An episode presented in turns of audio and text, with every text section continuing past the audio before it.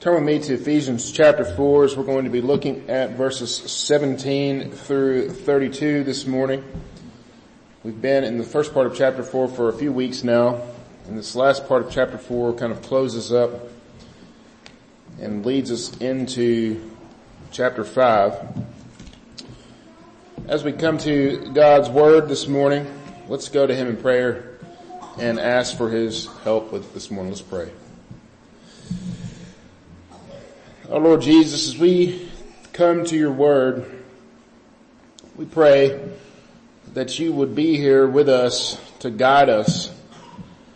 Because oftentimes as we come to your word, we tend to take it for granted that we have these words from our Lord himself for us, his people, and not only have we taken it for granted, but oftentimes we don't even really understand the significance or worse, we just excuse the significance of it. We start to think that it's smaller than it actually is, but we have here the very words of God for His people that He has chosen from the foundations of the earth. So Lord, help us not to take these words as idle but to see them in our lives, to take them as authoritative, as words from a holy God, but words also from a loving Father. And we pray this in the name of Jesus. Amen. So as we come to this passage, it made me think a lot about my experience as a high school teacher one of the things I like a lot about teaching high school is watching my students. I primarily teach freshmen, ninth graders, and I essentially get to watch them transition from eighth graders to 10th graders, all in the course of a year. And there's quite a bit of change that happens between those two ends. It's not just a psychological thing, but it, or a physiological thing, but it's a, it's a mental thing. It's a psychological thing that's happening as well students begin to see life, their life a bit differently. They begin to understand that there is this whole world that exists beyond the end of their nose. That things not only matter for their own lives, but the things that they do, the choices they make, and the words they say can affect the world around them. It's one of the reasons why this time of life is so difficult for people because the weight of the world literally begins to settle onto you. Do you realize that the words that you say, the decisions that you make matter in the world beyond your face? Of course, some never really transition out of that phase as some stay perpetual high school or college students their whole life. But for many, high school is the beginning of that transition to a functioning member of society.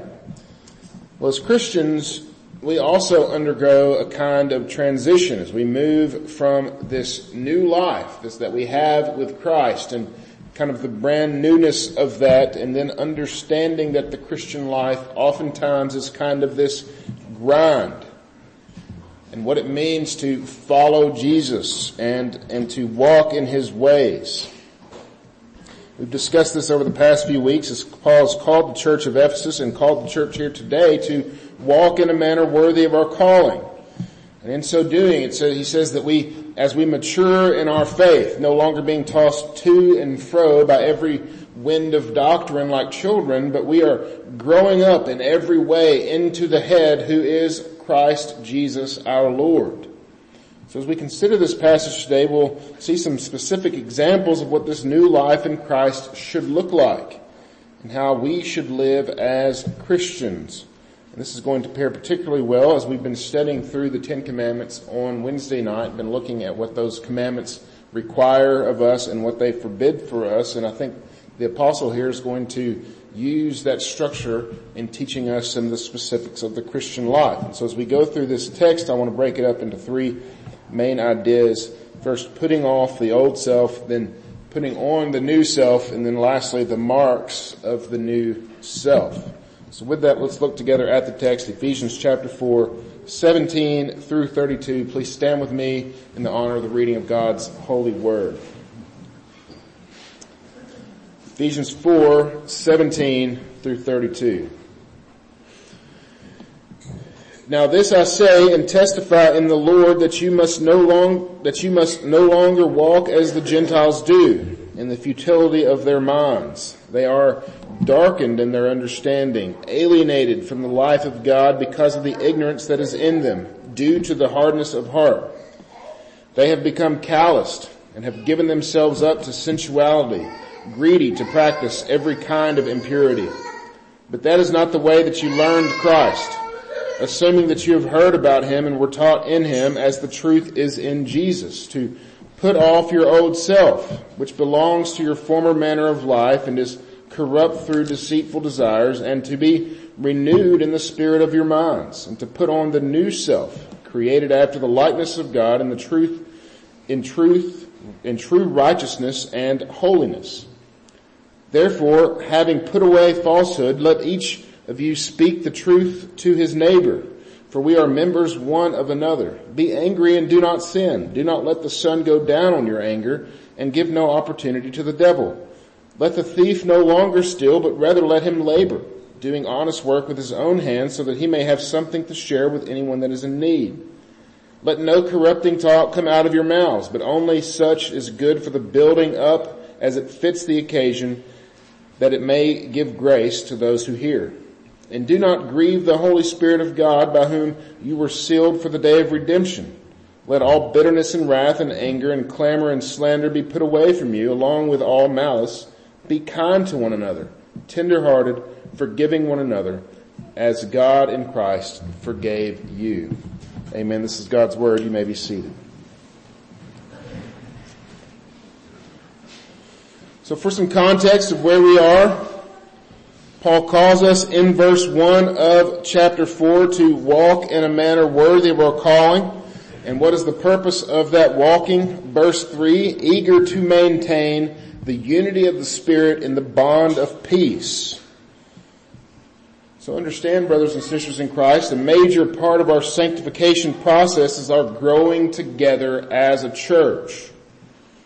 As you read through this section, you understand why we can't do church on our own. You see and hear a lot of people wanting to do that. You understand why church is not simply getting together and singing and listening to a man preach.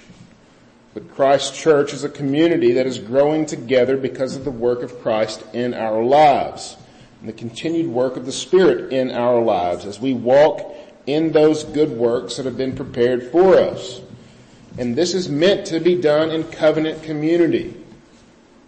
This aspect of our growth in Christ is seen in verses 15 and 16, which lead to our text today. Verse 15 and 16, rather speaking the truth in love, we are to, we are to grow up in every way into Him who is the head, into Christ, from whom the whole body, joined and held together by every joint with which it is equipped, when each part is working properly, makes the body grow so that it builds itself up in love. The body growing together. Again, we aren't growing up into Christ individually, but we are literally being fitted together, as the text says here in the second word there, that we are being knit together. Like a quilt that was once a, once a bunch of individual squares, but have now been brought together to form a particular task. There's no solo Christianity any more than a single square of a quilt could call itself a quilt. Understand this helps us to better understand and consider the bearing on this historical context as well. Remember the climate of the world in this time and place that Ephesus was around. Wisdom was valued above all. A person's ability to think was highly prized and individuals ability to think was highly prized. And the Roman Empire, of course, was coming down as one of the most powerful forces in history. And the Romans required that everybody bow down to Caesar as God.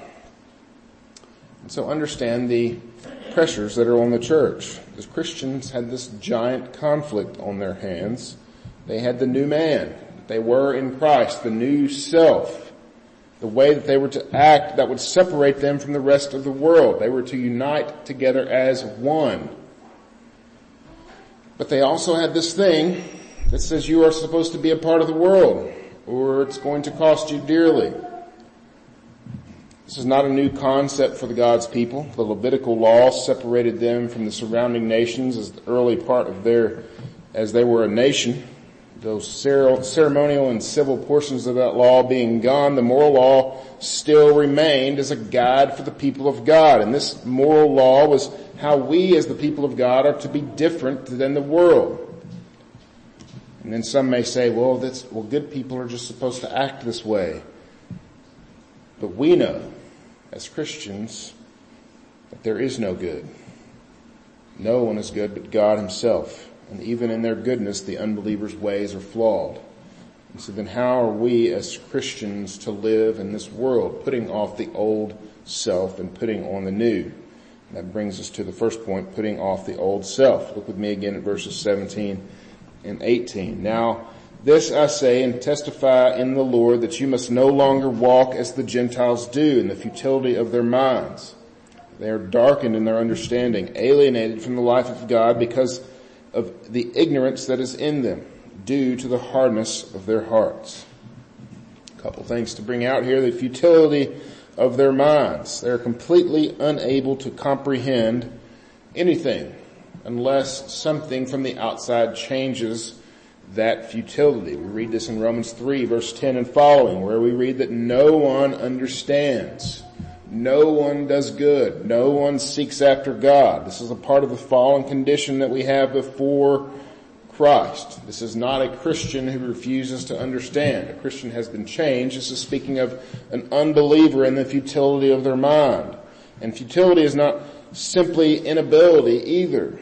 There's a kind of aimlessness or ineffectiveness that is in the mind of the unbeliever. This understanding is cleared up as you continue on through verse 18 that they are darkened in their understanding, unable to see clearly. There is something obscuring their vision of the truth, and this is their own ignorance and their hardness of heart. And in this we read that they are alienated from God or they are excluded from God rather than being a part of the unity that we have in Christ, which is the exact opposite of this. They have been alienated. Rather than growing up together, they have become harder in their sin. They have separated themselves from the body or they have separated themselves by right of being an unbeliever. And as verse 19 puts this, what is the end of that? They are calloused. Verse 19. They have become callous and have given them up, themselves up to sensuality, greedy to practice every kind of impurity. This word callous is like a lack of feeling, apathetic. Cast off all feelings is how it literally reads there in the original language. Understand this in the context of our lives. Understand this in the context of the unbeliever. I think and it's very helpful. Nothing stirs you. Nothing is beautiful. Futility of living. Life has no meaning. And so then what do you go out and try to find? You go out and try to find meaning and feeling, which is exactly why they've given themselves up to sensuality. They're greedy to practice any kind of impurity. They're just trying to find something that will let them feel they're callous toward the things of God because they can't know God without God directly intervening in their lives. And so they turn to the things of the world that will give them feeling. And they're greedy to practice all of these impurities. All of their works, even their motives in doing those works are tainted by this. Of course, this is something that God can change in the life of an unbeliever. And in Christ, this is exactly what happens. In Christ, we read earlier in this book that there is an awakening, that we are made alive together with Christ, that in Christ one is made to feel love and to think and to see in this new way that we have in Him. Whereas there had been despair and apathy, now we have hope and passion that we realize that understand that the world actually has meaning outside of ourselves because God Himself gives it meaning and restores us into love the good things and to seek out the things that Christ does. Without Christ, you cannot do this. Without Christ, your only motives are to serve yourself. Greedy, seeking out the things that will give you feeling and hope in the world. So if that's you here today, let me encourage you. Christ can change you. Call upon the name of the Lord and be saved. For the unbeliever here, or for the believer here, excuse me, there is a warning because even in Christ we tend to dip in and out of this from time to time, this calloused kind of feeling that only comes from alienating ourselves. In Christ, we are inherently not alienated. We are part of something that's much greater than us. We are part of something even in spite of ourselves. But oftentimes in Christ, we want to alienate ourselves. And it's really easy to do. As I was talking about the students earlier, one of the most difficult parts of growing up is you losing that childhood innocence. Even as a parent, watching my own children grow up, this has been hard as they understand and begin to see the world. The cares of this world are usually something hard and terrible because death is real. Sin is present in all people, including ourselves and it can be very rough at times. And sometimes we think as Christians that the only way to combat the roughness of this world is to be rough ourselves. And that is not true. Because we are different, church. We have a new life in Christ. We are called to live in a manner worthy of our calling. And that brings us to the second point, putting on the new self. Look with me at verses 20 through 23. But that this callousness, but that is not a way that you learned Christ, assuming that you have heard about him and were taught in him as the truth is in Jesus, to put off your old self, which belongs to the former manner of life and is corrupt through deceitful desires, and to be renewed in the spirit of your minds. In Christ we are to put off the old self. It belongs to the former life therefore has no place in our life today.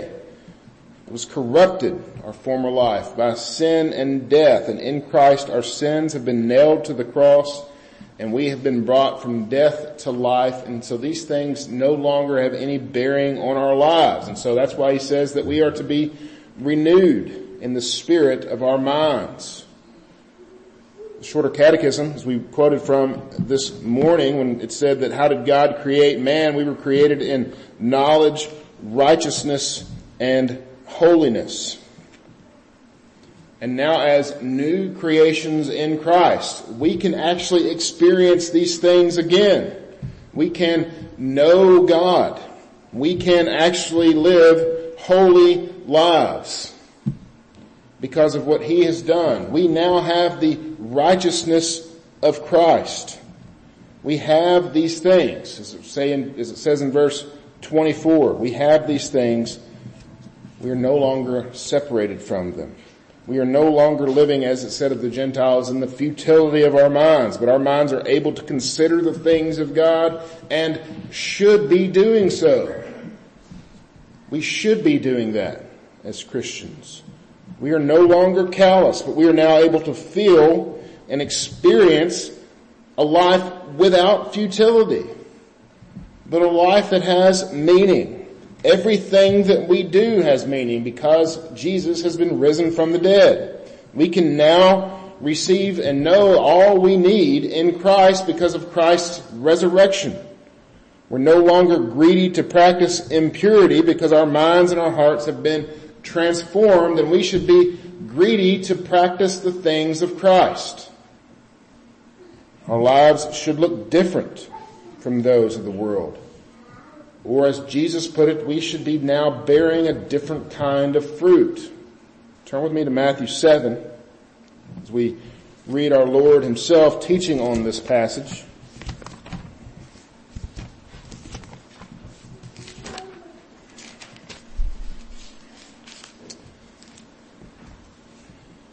One of the questions that believers often ask is, how can I know that I have this? How can I know that I have this new self? How can I know that I have Jesus?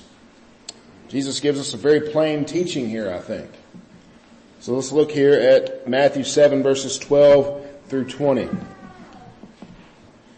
So whatever you wish that others would do to you, do also to them, for this is the law and the prophets.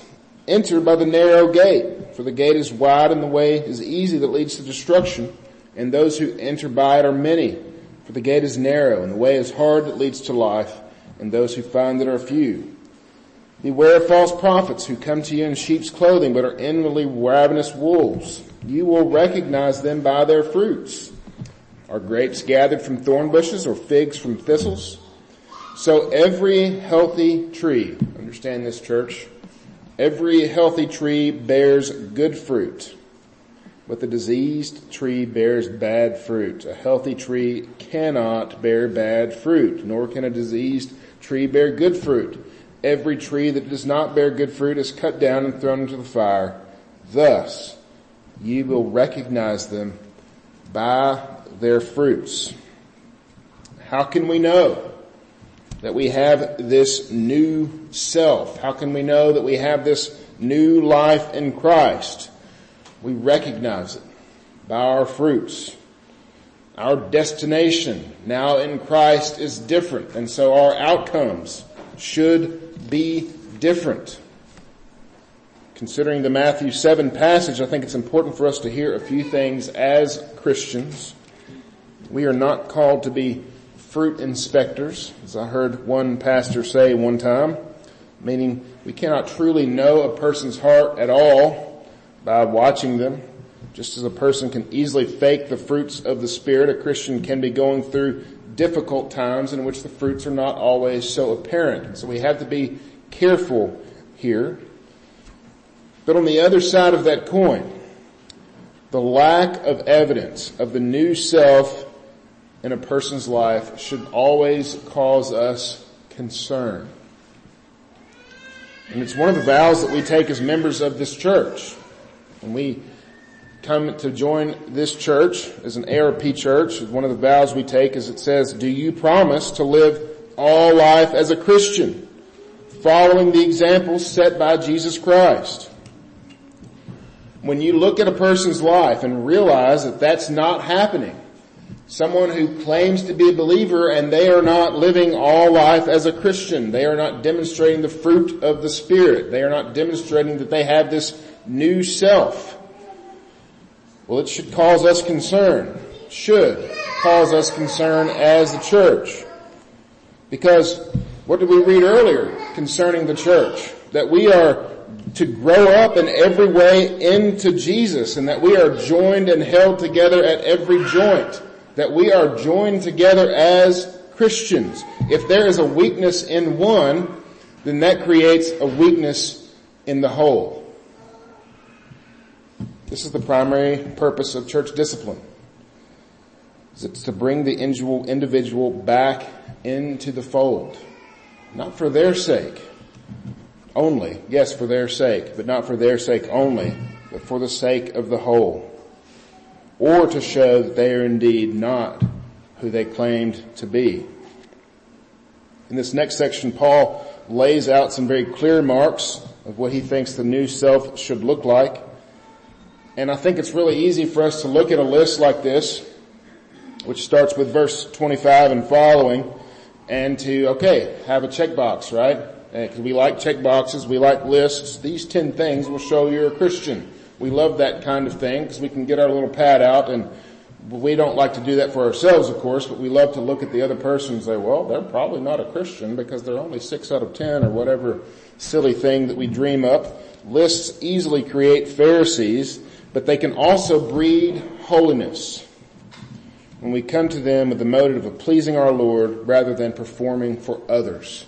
And so as we come to this list of things that Paul lists that show and demonstrate the new life, let us come at it understanding that this is what the Lord finds pleasing in us. So let's walk through these. We'll just kind of look at them individually. Look at verse 25 and 23 and following. Therefore, having put away falsehood, let each one of you speak the truth with his neighbor, for we are members of one another.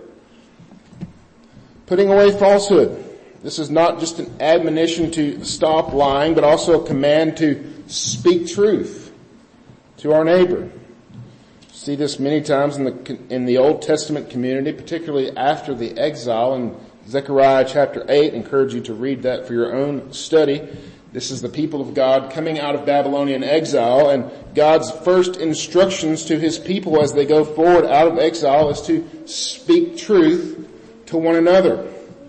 Paul borrows from this and Jesus does as well as he teaches the Jews and Gentiles are to be one body that is the church. And at the top of their list they are to speak truth to one another. How do we do this as a church? Well, we regularly preach the gospel, of course, but it's a lot more than that. Understanding that we are to know the truth, to speak it to one another, to, to grow as we speak together. Oftentimes in the church, many times we're afraid to, to speak up because we're afraid that what we say might sound wrong. You know, one of the things that we said from an early time here at Redeemer is that we want to encourage all kinds of questions, that we're not afraid of questions. We're not afraid of answering those questions. Why not? Because we should be talking about our faith with one another. We should be asking questions. We should be answering them. We should be having these discussions as we arrive at the truth together found in God's Word. Again, not seeking to divide, but seeking to grow up together in Christ. And there's no way to grow in the truth if you aren't speaking the truth in love to one another. And I think this also speaks to the way that we live our lives, that there should be transparency, not having all this secretiveness, that as we live life together, we shouldn't be concerned about what others might think about us as we walk through difficult portions of our life. We should understand that we all have a difficult road to walk, that it's easy to become calloused, but we are not to do that. We are to walk hand in hand as the people of God. Continuing on verse 26. Be angry and do not sin. Do not let the sun go down on your angry or your anger and give no opportunity to the devil. So notice he tells us here to be angry.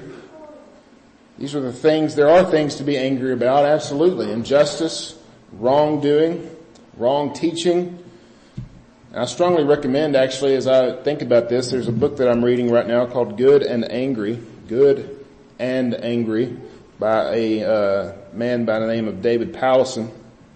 And it helps to understand that as a Christian, that it's sometimes it's good to be angry. And in fact, it's a sin sometimes not to be angry. But we struggle with that. That idea of being angry and not sinning. Because we don't do this very well at all righteous indignation, this idea that we can be mad and be right in that as we saw our Lord do on a, on a couple of occasions. This is a difficult thing to pull off because we have a really skewed version of justice that tends to focus on our own needs alone. And so we should be praying for this, that we would be able to be angry about the right things, but to do so in the right way only that it would build one another up. Do not let the sun go down in your anger, meaning keep, we should keep short accounts with one another in the church.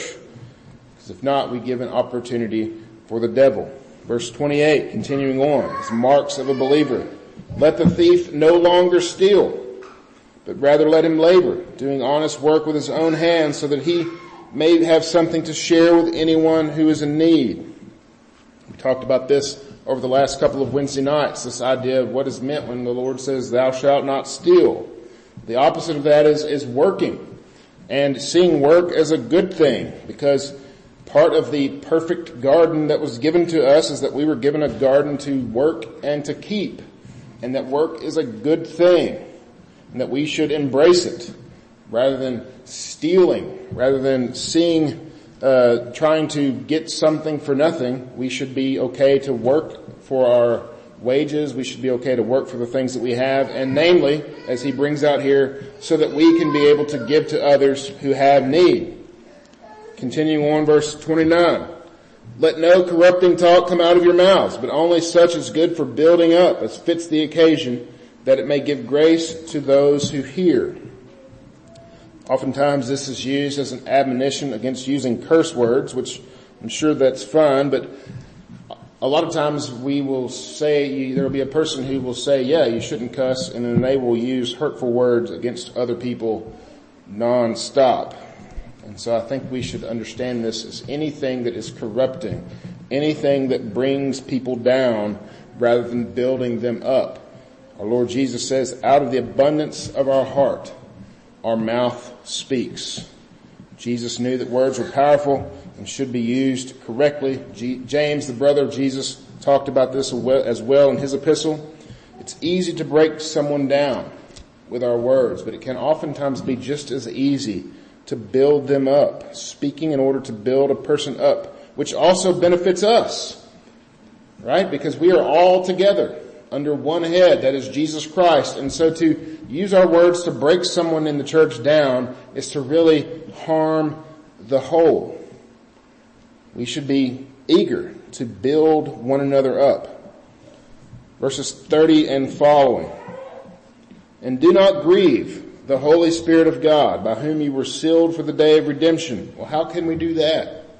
This isn't standing by itself. Well, he gives us a way to do, to grieve the Spirit or not to grieve the Spirit following. Let all bitterness and wrath and anger and clamor and slander be put away from you along with all malice. Be kind to one another, tenderhearted, forgiving one another as God in Christ forgave you. Treating one another kindly shows the unity that we have, the common spirit that we have.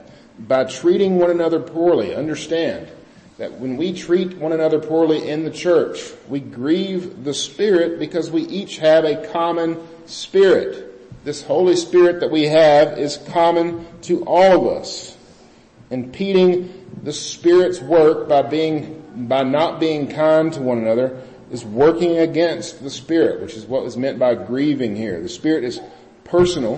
The Spirit is not this impersonal force that can't feel or think, but the Spirit is a personal in our lives and the Spirit's work is the establishment and is used to establish Christ's church.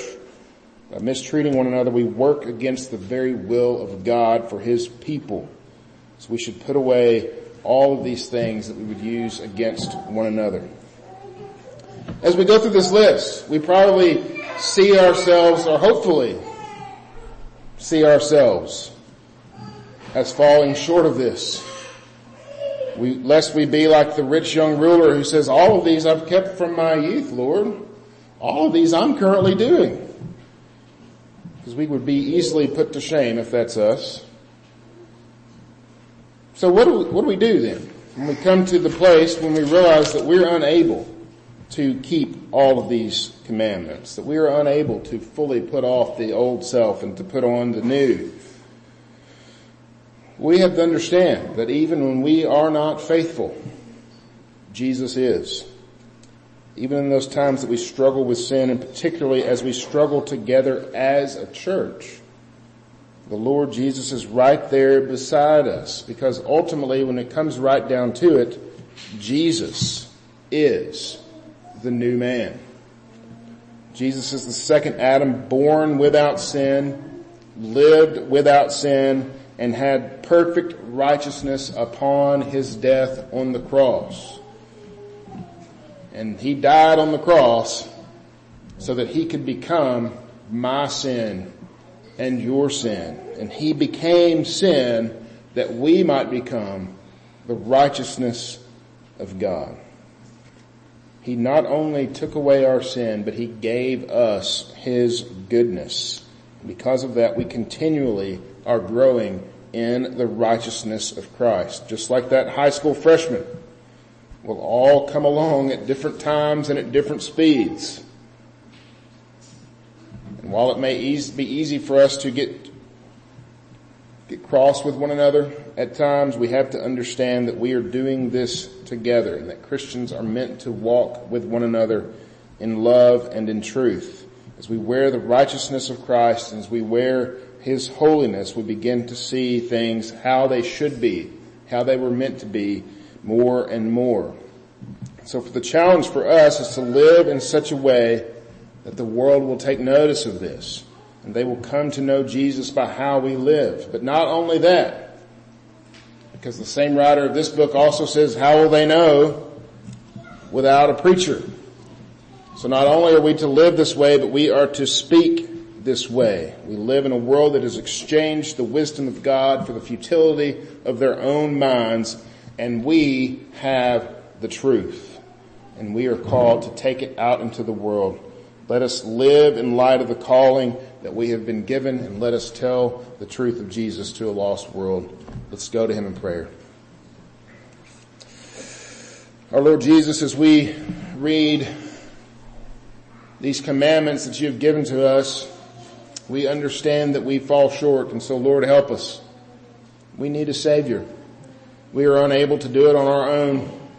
On our best days, we stumble along like blind people, unable to know our way. We need a light. Lord, be a light into our path. Show us the way we ought to walk and live. Help us to walk in a manner worthy of the calling that you have placed in our lives. We, we pray this in your holy name. Amen.